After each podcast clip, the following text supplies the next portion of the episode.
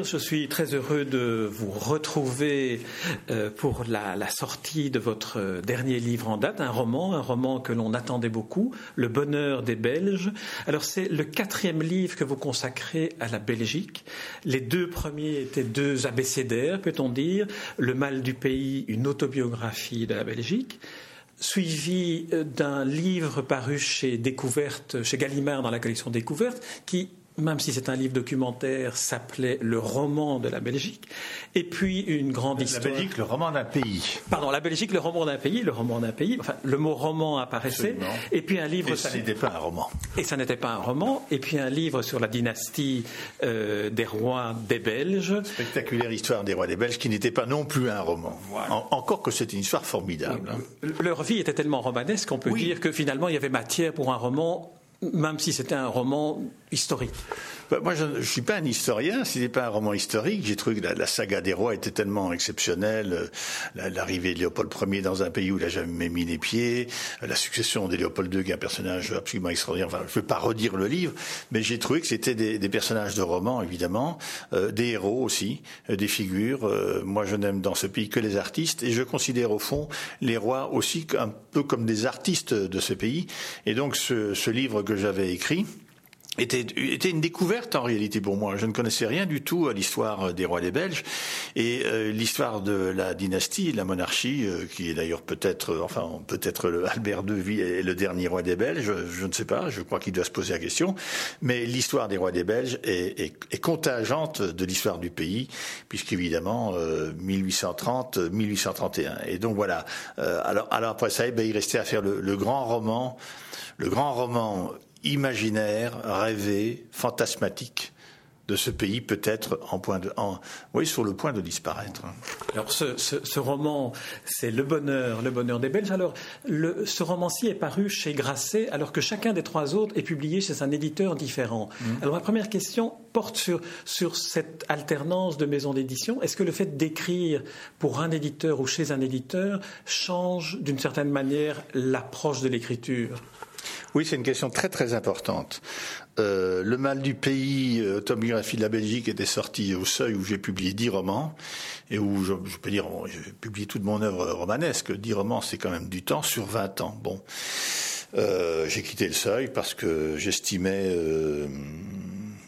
n'avoir plus envie de publier dans cette maison. Et quand le seuil a quitté la rue Jacob, a déménagé, j'ai considéré que le cycle était terminé. Euh, la spectaculaire histoire des rois des Belges s'est fait par une rencontre avec Anthony Rollet, auquel je rends hommage, puisque hélas, euh, il est mort euh, il y a quelques mois. C'était un homme remarquable, et c'est avec lui que j'avais fait ce livre chez Perrin. Quant euh, au livre chez Gallimard, dans la collection Découverte, qui est une forme de, de petite encyclopédie, à la fois euh, illustrée de la Belgique euh, et puis une sorte de digeste comme ça.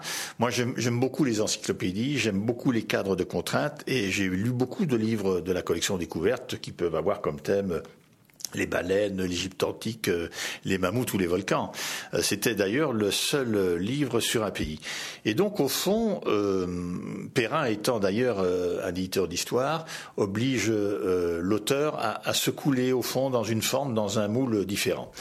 Et alors, ceci est, est, encore une autre affaire avec Grasset, puisque en réalité, quand j'ai quitté le Seuil sur ma décision personnelle, été voir Olivier Bétournet j'ai dit, qui était le nouveau PDG, j'ai dit que je ne publierais plus au seuil, que je reprenais ma, liberté, qui m'est toujours appartenu. J'ai été voir Bernard Comment, qui avait succédé à Denis Roche et qui dirigeait la collection Fiction Compagnie, et j'ai dit aussi que je m'en allais.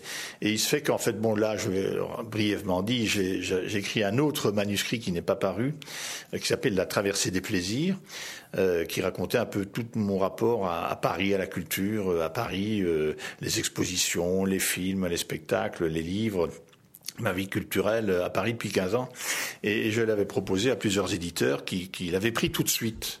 Et j'ai eu une rencontre en fait euh, tout à fait imprévue chez Grasset avec Jean-Paul Enthoven. Euh, je n'étais jamais allé chez Grasset rue des Saints-Pères et je me suis retrouvé dans le, le bureau de Jean-Paul Enthoven euh, une demi-heure après que cet autre manuscrit ait été accepté. Et alors il y a eu une sorte de relation très surprenante entre lui et moi, une relation de je dirais, de, séduction et, de confiance réciproque. Euh, oui, il m'a dit, mais enfin, euh, vous avez bien un projet littéraire, vous avez bien, euh, on ne quitte pas comme ça une maison d'édition sans contrat, sans, sans, projet, vous avez bien un projet de, de roman, etc. Et je me suis mis à lui raconter, en fait, le, le roman que je viens de publier. Et alors, ben, ça, ça s'est fait en une heure de temps, en réalité. Donc, je n'ai pas publié cette fameuse traversée des plaisirs qui reste inédite et que j'espère bien publier un jour, qui fait quand même 500 pages. Et j'ai commencé à écrire ce livre euh, à la demande de Jean-Paul Enthoven et d'Olivier Nora. Et ça a été très important parce que l'idée, c'est pas d'écrire comme on écrit chez Grasset. Euh, je voulais renouveler mon écriture. Je voulais écrire autrement, je voulais sortir euh, de ce qui peut être le carcan d'une collection comme Fiction et compagnie, qui avait été créée par Denis Roche dans les années 70-80. Et ça m'a donné un souffle d'air, ça m'a donné une liberté de ton, une liberté d'esprit, une joie aussi. Et je dirais euh, clairement une jouvence. Euh, ça a influé directement sur euh, le ton, sur le style, que que j'ai pas trouvé tout de suite d'ailleurs.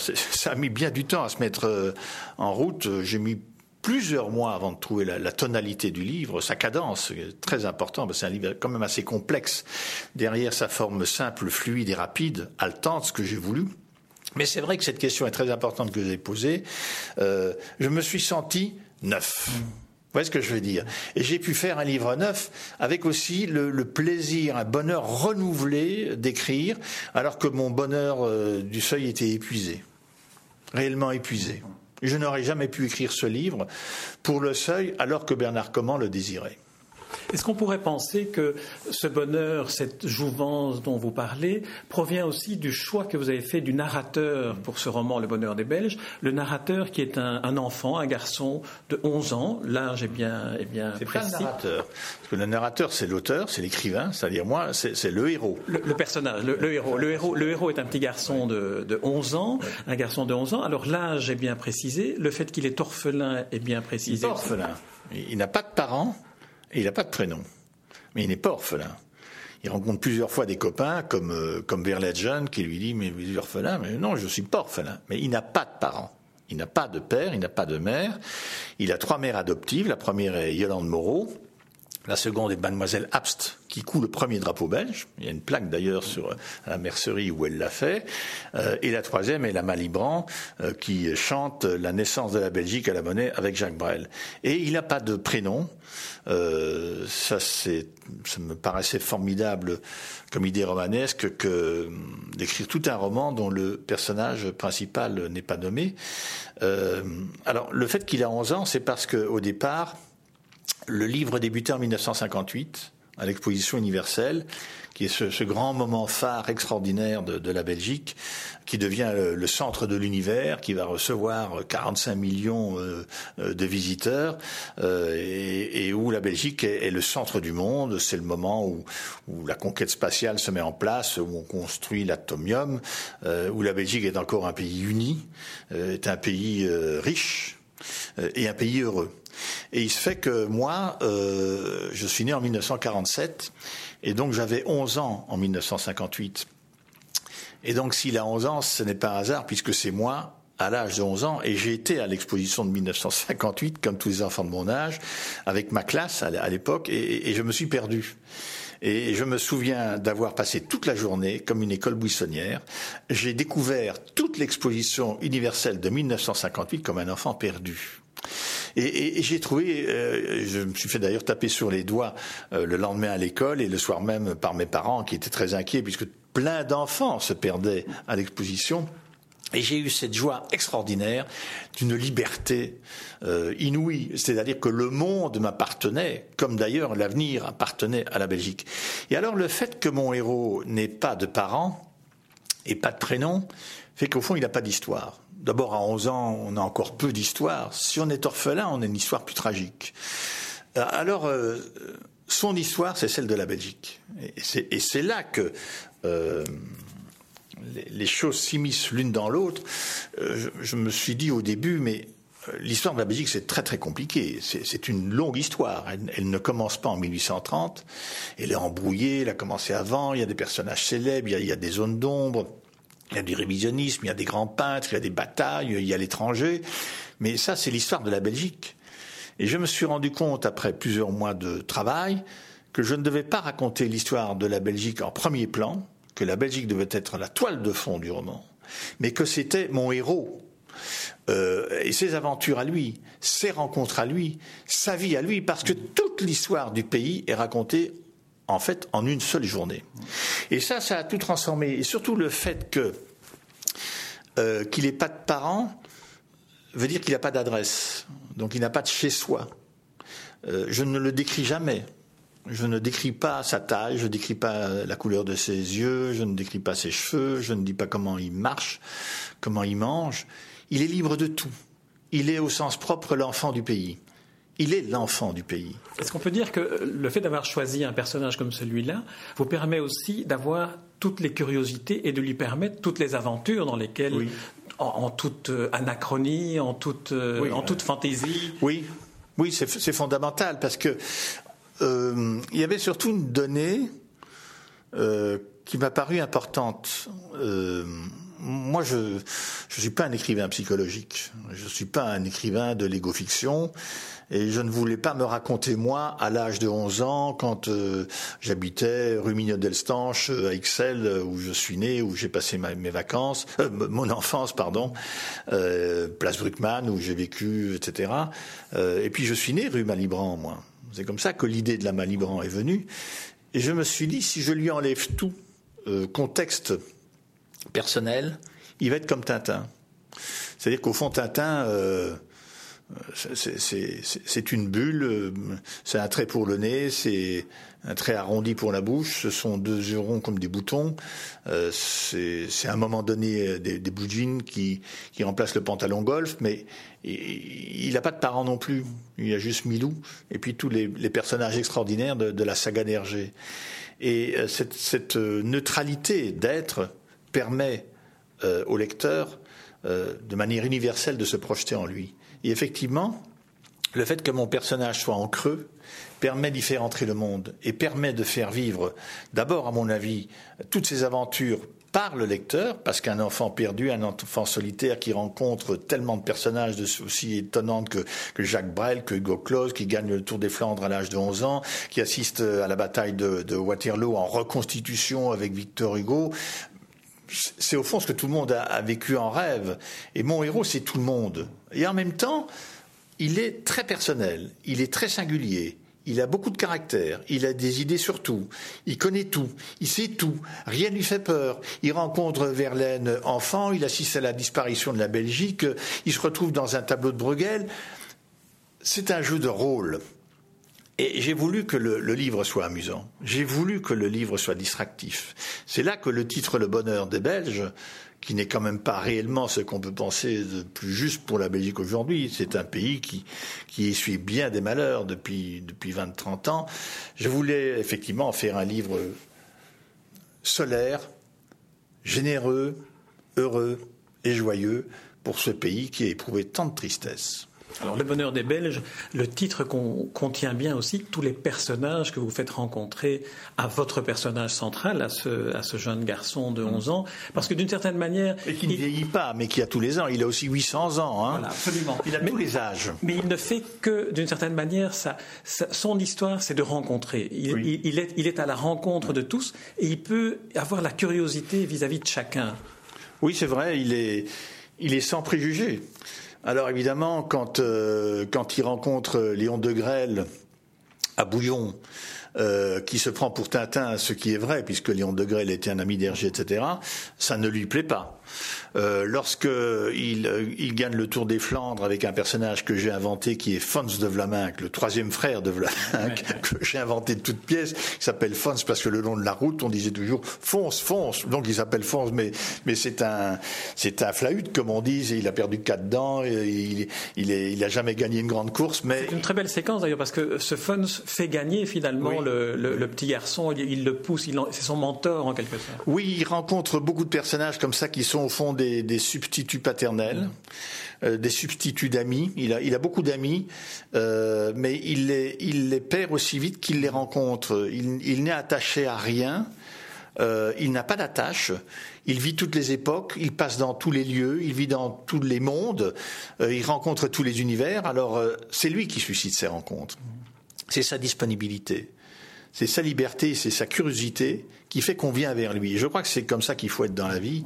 Si vous êtes libre, si vous êtes disponible, si vous êtes inventif, si vous êtes créatif, le bonheur peut venir à vous. Si vous êtes étriqué, fermé comme une huître, rien ne se passera. Et le bonheur de toutes ces aventures qu'il vit, c'est le bonheur de ce pays qui était tellement heureux et qui peut-être ne le savait pas. Alors là, on, en vient peut-être à, ce que vous disiez étant la structure du roman. Vous disiez au début de l'entretien, euh, il se lit de manière haletante, il est écrit de manière haletante, mais il est très structuré. À un moment donné du roman, vous indiquez, lorsque le personnage euh, approche de l'atomium et que vous décrivez l'atomium, il y a neuf boules comme les neuf provinces, mais aussi comme les neuf chapitres de ce livre, dit le narrateur-auteur. oui, oui, oui. Alors la structure, c'était vraiment quelque chose que vous vouliez dès le départ, ou est-ce qu'il y a eu plusieurs, plusieurs approches euh, est-ce que, finalement s'imposer une structure vous a donné plus de liberté à l'intérieur de la structure? En, réalité, ça a été très très compliqué. Je peux vous dire, mon cher Jean, que pendant des mois, j'ai pataugé. Mais pataugé. Là, je vais la faire courte parce que j'avais eu plusieurs projets d'autres livres sur la Belgique proposés par d'autres éditeurs qui ne se sont pas faits, notamment un dictionnaire mot de la Belgique qui se fera peut-être. Donc, j'avais déjà beaucoup travaillé. Mais c'était sur des livres qui n'étaient pas des romans. Et donc, j'ai dû relire toutes ces matières, mais dans la perspective du roman. Euh, la Belgique est un pays paradoxal, complexe, singulier, subtil. Euh, comment démêler les fils de cette histoire? Vous savez, l'idée du livre, elle m'est venue il y a 15-20 ans au Mexique. Je faisais une exposition, qui s'appelle La photographie française en liberté, et je me suis retrouvé euh, au palais du gouverneur, face à cette immense fresque de Diego Rivera, qui présente sur une peinture murale, tous les personnages du Mexique, toutes les figures du Mexique, imbriquées l'une dans l'autre, côte à côte. C'est une immense fresque de Diego Rivera qui fait au moins 150 mètres avec un guide qui m'expliquait tout ça en anglais pendant deux heures et demie. Après une heure, je suis parti. J'ai gardé l'idée de la fresque. J'ai gardé l'idée de la peinture d'histoire, d'où les reproductions des tableaux d'histoire. Dans... Mais on ne peut pas euh, écrire un roman comme on peint une fresque. C'est-à-dire que dans une fresque, si vous mettez tous les personnages côte à côte, ce que, euh, ce que a beaucoup fait par exemple aussi, ce que Rubens a fait, ce, que Bruegel a fait, dans un livre, vous êtes obligé de, de structurer, de créer des arrière-plans, de créer des retours, de créer des ombres, de créer des vides, de créer des manques. Vous êtes obligé de structurer. Et j'ai eu au départ l'idée, effectivement, des neuf boules de l'atomium, et des neuf provinces belges. Parce que au départ, la, première partie se passait, euh, le premier chapitre euh, se, passait effectivement en 1958. Euh, et c'est à partir de là que tout partait. Et puis, quand j'ai rentré la, la, première partie à mon éditeur, la première partie c'était Victor Hugo à Waterloo, la naissance de la Belgique à la monnaie, chantée par la Malibran et Jacques Brel avec toutes les époques mélangées puisque c'est Arnaud qui compose la Brabançonne. Il meurt d'ailleurs sur les marches de la bourse, etc. Il y a aussi une allusion d'ailleurs euh, à, la muette que vous avez écrite. Oui, évidemment, et, que j'ai joué moi-même en plus. donc il, ne joue pas la muette de Portici, il joue le cri de la muette. Donc il joue la propre pièce que moi j'avais écrite et jouée euh, au théâtre de la Monnaie avec euh, des, projections de Wim Delvoye et une mise en scène de Patrick Bonté. Et donc les trois premières parties, les trois premiers chapitres de la première partie, c'était le bonheur de la Belgique avec euh, comme, comme acmé l'expo de 58. la deuxième partie, c'était essentiellement la Flandre, donc euh, la victoire au Tour des Flandres, la bataille des éperons d'or vue avec Hendrik Conscience et Hugo Claus, et puis la, la guerre 14-18 avec ce fameux mythe révisionniste des Flamands euh, morts, soi-disant, euh, sous l'ordre d'officiers francophones allant à la mort dans la boucherie de 14 sans comprendre les ordres qui leur étaient donnés, ce qui est faux, ce qui est une instrumentalisation qui été prouvée comme telle. Mais mon héros, il joue, il joue les personnages. Il joue, quand, quand, il gagne le Tour des Flandres, il est un coureur flamand. Quand il meurt à la guerre 14, il, il meurt à la guerre 14. Il est d'ailleurs seul à faire la guerre. Il trouve ça très amusant. Il trouve ça comme un jeu d'enfant qui joue au cowboy indien. Mais quand il meurt, au chapitre suivant, il renaît. Et la dernière partie, c'est quand même réellement comment ce pays, au fond, s'autodétruit. Et c'est la disparition de la Belgique qui redevient à ce moment-là euh, le, pays des songes avec cette phrase d'Arnaud qui est très belle. La Belgique n'existe pas, je le sais, j'y habite. Et en fait, c'est mon, éditeur Enthoven qui m'a dit, Patrick, vous pouvez pas commencer euh, le roman sur 1958 euh, et l'expo universelle avec les quatre fils Aimons, puisque mon héros part euh, sur le cheval Bayard et, traverse le, dans le ciel et puis arrive, etc. Il dit parce que personne connaît le, cheval Bayard, alors vous devez commencer par. ce serait mieux si vous commenciez par Victor Hugo à Waterloo. Et en fait, il avait raison, parce que chronologiquement, la Belgique naît de la défaite de, de Napoléon à Waterloo, c'est 1815. C'est ce qui fait qu'on va créer l'État tampon en 1830. Et donc il y a, il y a une chronologie dans ce bouquin, qui, dans ce livre, qui est complètement anachronique. C'est-à-dire tous les temps se mélangent et il y a une chronologie interne à l'absence de chronologie. Et c'est vrai que l'histoire de Belgique est une histoire chaotique. Mais vous savez, c'est aussi un pays imaginaire, c'est un pays fantasmatique. Ce pays naît comme une fiction. Le temps de la fiction, c'est le temps du roman. C'est pas le temps de la réalité. Et c'est dans le roman, c'est dans la fiction qu'on peut mélanger tous les temps en leur rendant une autre logique. Vous avez dit que le, roman se déroulait en une seule journée. Oui. Je me souviens de notre dernier entretien à propos de votre livre euh, consacré, le roman Proust rencontrant Joyce au Ritz euh, dans une rencontre éphémère que vous racontez magnifiquement. Il y a une tentation du roman total que l'on sent dans ce livre et que Proust, d'une certaine manière, a réussi en, en racontant le tout, que Joyce a raconté en, racontant le rien. Est-ce qu'ici vous êtes arrivé finalement à combiner les deux, les deux approches, je dirais, c'est-à-dire de faire de ce pays imaginaire une sorte de roman total dans lequel vous, le personnage euh, de 11 ans, euh, euh, vivez finalement cette histoire à partir du point de vue de l'atomium oui, non, c'est exactement ça. Le, projet littéraire, c'est de, faire un roman de la totalité. De la totalité de l'histoire de ce pays, euh, tant d'un côté que de l'autre, si je puis dire, euh, avec toutes ses aspérités, avec ses beautés, avec ses grandeurs, avec ses mesquineries, ses petitesses, ses souvenirs, ses grands moments épiques. Oui, le, le, le, le grand livre d'un grand pays. On dit toujours que la Belgique est un tout petit pays. J'ai tellement dit souvent, moi, dans des entretiens, que je reprochais aux Belges d'être sans ego, sans identité, sans mémoire et sans langue. Eh bien là, je, je, je, donne la langue belge, y compris la langue flamande, y compris la langue wallonne, y compris la langue bruxelloise. Il y a tout un passage où Verlaine jeune et, mon héros déambule dans les rues de Bruxelles et, et où on parle bruxellois. C'est une grande fresque épique pour un pays qui a énormément de grandeur. Et justement, dans l'Expo de 58, euh, il y, a, un jeu perpétuel entre le grand et le petit. Hein. on joue sur les, deux schémas de la proximité, de la distance, euh, du minimal, la Belgique miniature, hein, la fameuse Belgique, ou, la Belgique joyeuse, euh, dans laquelle se retrouve mon héros à la fin, où il retrouve Yolande Moreau qu'il a mis à la porte le matin. C'est là qu'on voit que ce n'était qu'une seule journée et que, au fond, la Belgique c'est le pays des songes. C'est la Belgique joyeuse au sens où euh, la Belgique joyeuse a existé pendant tout le temps de l'exposition universelle, mais elle a encore duré six mois après, et puis elle a disparu, on l'a, détruite. Mais la Belgique joyeuse, nous sommes ici à côté de, de la Grand Place, face à la gare centrale construite par Horta on voit bien quand on est autour de la grande place de Bruxelles qu'on a reconstruit la Belgique joyeuse.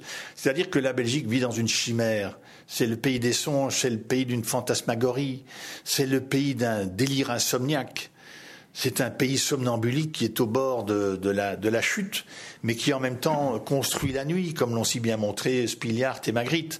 Alors il fallait faire le livre de tout ça avec effectivement Guido Gezel et la pédophilie de l'Église, avec le révisionnisme des Flamands, avec Bart Wever, qui mène la bataille des éperons d'or, et les communiers flamands qui décapitent Verhaeren, Metterlinck, Rodenbach, l'auteur de Bruges la morte, en, les accusant d'avoir trahi leur langue et d'avoir publié en français euh, et d'avoir publié à Paris.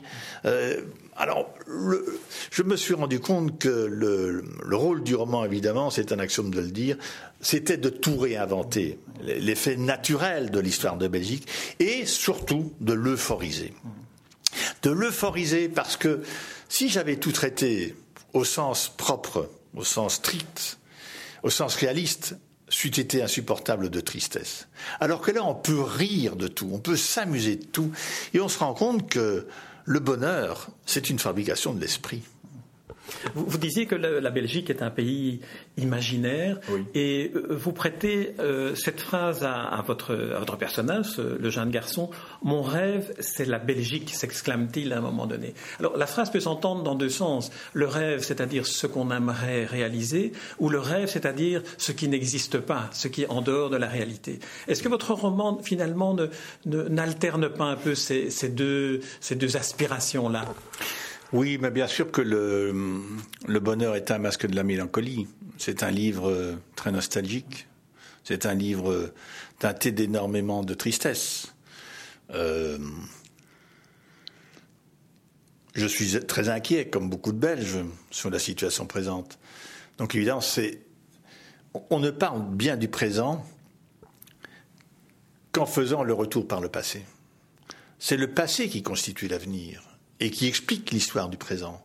Donc quand on plonge dans les racines de cette histoire formidable, on ne peut être que désolé de l'état actuel. Mais moi, j'ai écrit le livre euh, en 2010, en 2011 et il sort en 2012.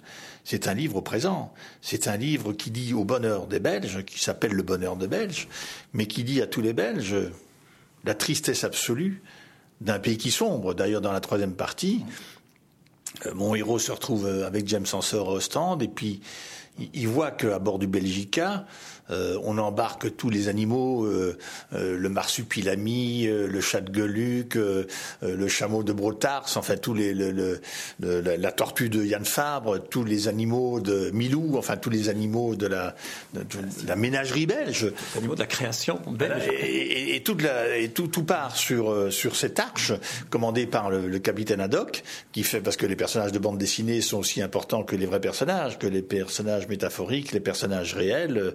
Euh, l'imaginaire, c'est un tout. il n'y a rien de plus vrai que l'imaginaire. Donc c'est le capitaine Haddock qui embarque mon héros à bord de ce bateau, sur lequel d'ailleurs il y a des musiciens qui jouent comme sur le Titanic. Il y a d'ailleurs Monsieur Belge moyen, Monsieur Wallon type, Monsieur Belge type, qui ont des dialogues complètement délirants, à mon avis extraordinairement politiques. Car je crois que mon livre est un livre très politique, très politique sur la situation de la Belgique aujourd'hui et sur le poison de la Flandre, enfin d'une certaine Flandre, et en même temps un livre, je crois, très poétique. Et donc euh, voilà, mon, le, bateau sombre, et, mon héros se retrouve euh, sans pays, c'est-à-dire au fond sans paysage. Il est perdu. Il est encore plus perdu qu'au début, puisqu'au fond, au début, euh, il y a l'un Moreau qui se prend pour sa mère et, et qui lui apparaît euh, comme dans le quand la mer monte dans son film et dans le spectacle qu'elle jouait, masqué comme les personnages danseurs, et, et a l'air de tellement l'aimer qu'elle qu'elle menace de l'étrangler, de l'étouffer, et, lui s'enfuit. Et à la fin, dans la Belgique joyeuse, au fond, il dit, euh, puisque le pays a disparu, c'est tellement insupportable. Il, dit, mais alors, euh, la vraie Belgique, c'était le simulacre de la Belgique. C'est la Belgique de carton-pâte. C'est le leurre de la Belgique. C'est le théâtre de la Belgique. D'où naît la Belgique dans un opéra? La réalité de la Belgique est immatérielle. Elle n'existe pas. C'est un rêve. On l'invente. Alors je vais réintégrer la Belgique joyeuse. Parce qu'au moins la Belgique joyeuse, c'est moins triste que la Belgique perdue, que la Belgique disparue. Et il retourne dans ce champ de la Belgique joyeuse. Et il retourne. Il, rencontre ce personnage extraordinaire qui est Peter Bruegel. Il se retrouve dans le tableau de Bruegel qu'on connaît très bien, qui est le. La... Non, non, il, on lui parle d'un chute d'Icare, le repas de noces. Il est le petit garçon qui est, qui est dans le tableau de Bruegel. Il sort du tableau, il dialogue avec Bruegel, et Bruegel lui présente cet autre tableau extraordinaire qui s'appelle Les Jeux d'enfants surtout des jeux d'ailleurs de bataille. il n'y a que des enfants qui jouent, mais des enfants qui sont aussi comme des vieillards, comme des vieilles personnes, un peu comme des femmes. Et c'est là que Bruegel lui dit, mais regarde, là tout en haut, il y a un personnage qui, qui patine, comme on, toujours on patine dans les tableaux de Bruegel. Et il y va, et c'est du, trou enfant. C'est du trou enfant, Marc du trou enfant, qui a 10 ans, et qui dit, je suis un monstre. Mais moi, c'est mon destin. C'est mon histoire. C'est mon image.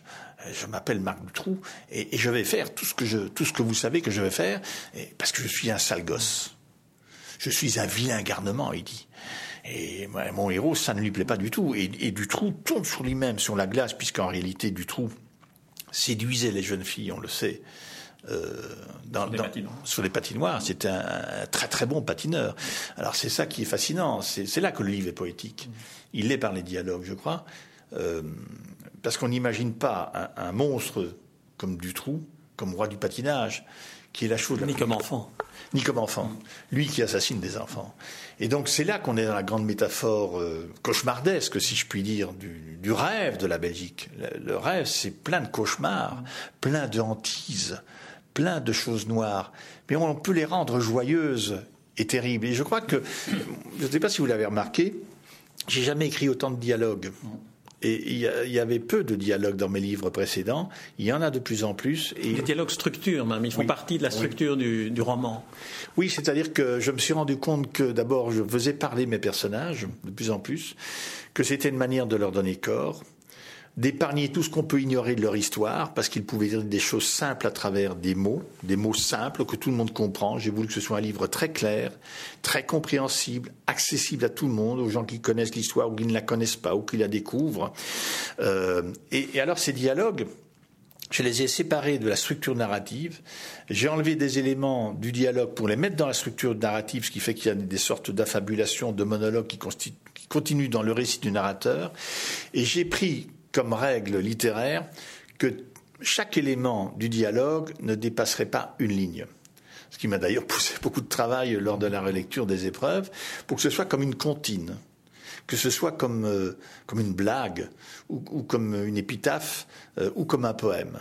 Et chaque rencontre avec un personnage dialogué, y compris celle de Dutroux, mais il y en a tellement d'autres avec, euh, avec, avec Hugo Claus, avec euh, tellement de personnages, avec, euh, avec Baudelaire, parce qu'à un moment donné, mon, mon, héros prend la place de Baudelaire qui est débarqué du géant de Nadar et part en, ballon avec, avec Nadar. Sur la grande place Oui, je l'ai mis sur la. Non, je l'ai mis au parc de Bruxelles.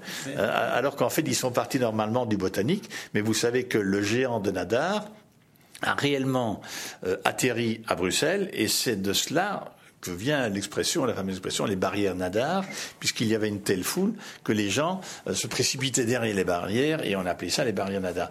Donc, tous ces petits dialogues sont, sont, des moments poétiques, des moments poétiques infinis et ce pays est chargé, est charmé de poésie, de beauté, d'aura, de grands personnages il l'ignore trop. Pour terminer cet entretien, Patrick Rougy, j'aimerais revenir sur l'imprécision que j'ai commise au début de l'interview en qualifiant votre personnage d'orphelin. on peut le croire. Hein. On, peut le croire. Mais euh, je, me suis dit qu'on sait, on sait l'exil dans lequel vous êtes trouvé par rapport à la Belgique. Est-ce qu'on peut considérer que ce petit garçon qui vit ce, moment crucial de l'Expo 58 à 11 ans... Et tout le reste aussi. Et tout le reste et qui est né euh, la, même, la même année que vous, est-ce qu'on pourrait dire qu'à partir de, ces coïncidences de, biographie, est-ce qu'on pourrait dire que ce livre est aussi un livre de deuil? Le deuil que vous faites vu depuis votre position d'exilé de ce qu'aurait pu être la Belgique ou de ce qu'est la Belgique? Je n'ai pas de deuil parce que le deuil, je l'ai fait en écrivant le, mal du pays. J'ai fait le deuil du deuil. Euh, non, je pense que je... Ce qui est très curieux, c'est que moi, je me sens très vivant et que la Belgique euh, est beaucoup en moins bonne santé que moi. Mais c'est vrai que euh, sans être dans une part... Euh, faire son deuil, c'est faire le deuil de celui qui est en train de disparaître ou qui a disparu. Oui, mais je ne veux pas altérer la, la, la, joie du titre. Mais c'est vrai que moi, je me le héros, c'est moi. Je suis très présent dans le livre. Qu'est-ce que j'aurais aimé vivre, moi, toutes ces aventures?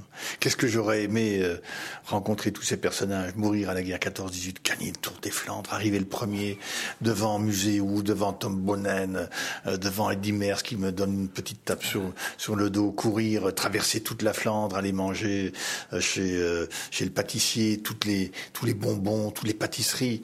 Donc, le personnage, c'est l'auteur dans ce cas-là. Mais évidemment, c'est la nostalgie joyeuse que j'ai de la perte du pays que j'ai quitté et où je ne reviendrai jamais, que je ne reviens qu'en traverse. Tout à l'heure, je, reprends le train, je suis arrivé ce matin, je ne fais que passer, je ne fais plus que passer.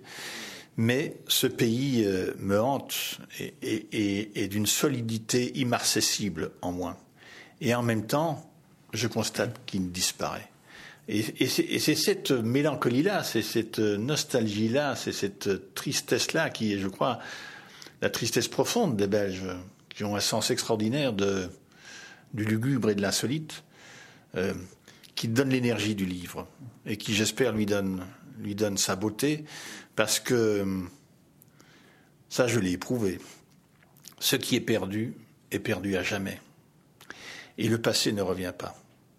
On n'a qu'un seul pays, on n'a qu'une seule enfance, on ne va qu'une seule fois euh, à l'Expo de 58. L'Expo de 58 est vraiment terminée. Nous sommes en 2012, c'est un livre présent. Et alors, est-ce que les, est-ce que, est-ce que les, est-ce que les rêves les plus beaux servent à réveiller le présent? C'est sur cette question, Patrick Rougirs, qu'on va achever cet entretien. Je rappelle le titre de votre euh, magnifique roman, Le Bonheur des Belles. C'est le dernier livre paru euh, que vous publiez aux éditions Grasset. Le Bonheur des Belles, sera aussi le bonheur de tous ceux qui, vous liront et qui entreront dans ce roman, qui est aussi un roman bibliothèque, qui est aussi un roman d'histoire, qui est aussi un roman d'histoire au pluriel. Et donc c'est un, roman dont, l'imaginaire est magnifié par euh, par l'écriture que vous avez pu lui donner, que vous avez pu donner à ce bonheur des Belges. Merci Patrick Roger. C'est moi, merci beaucoup.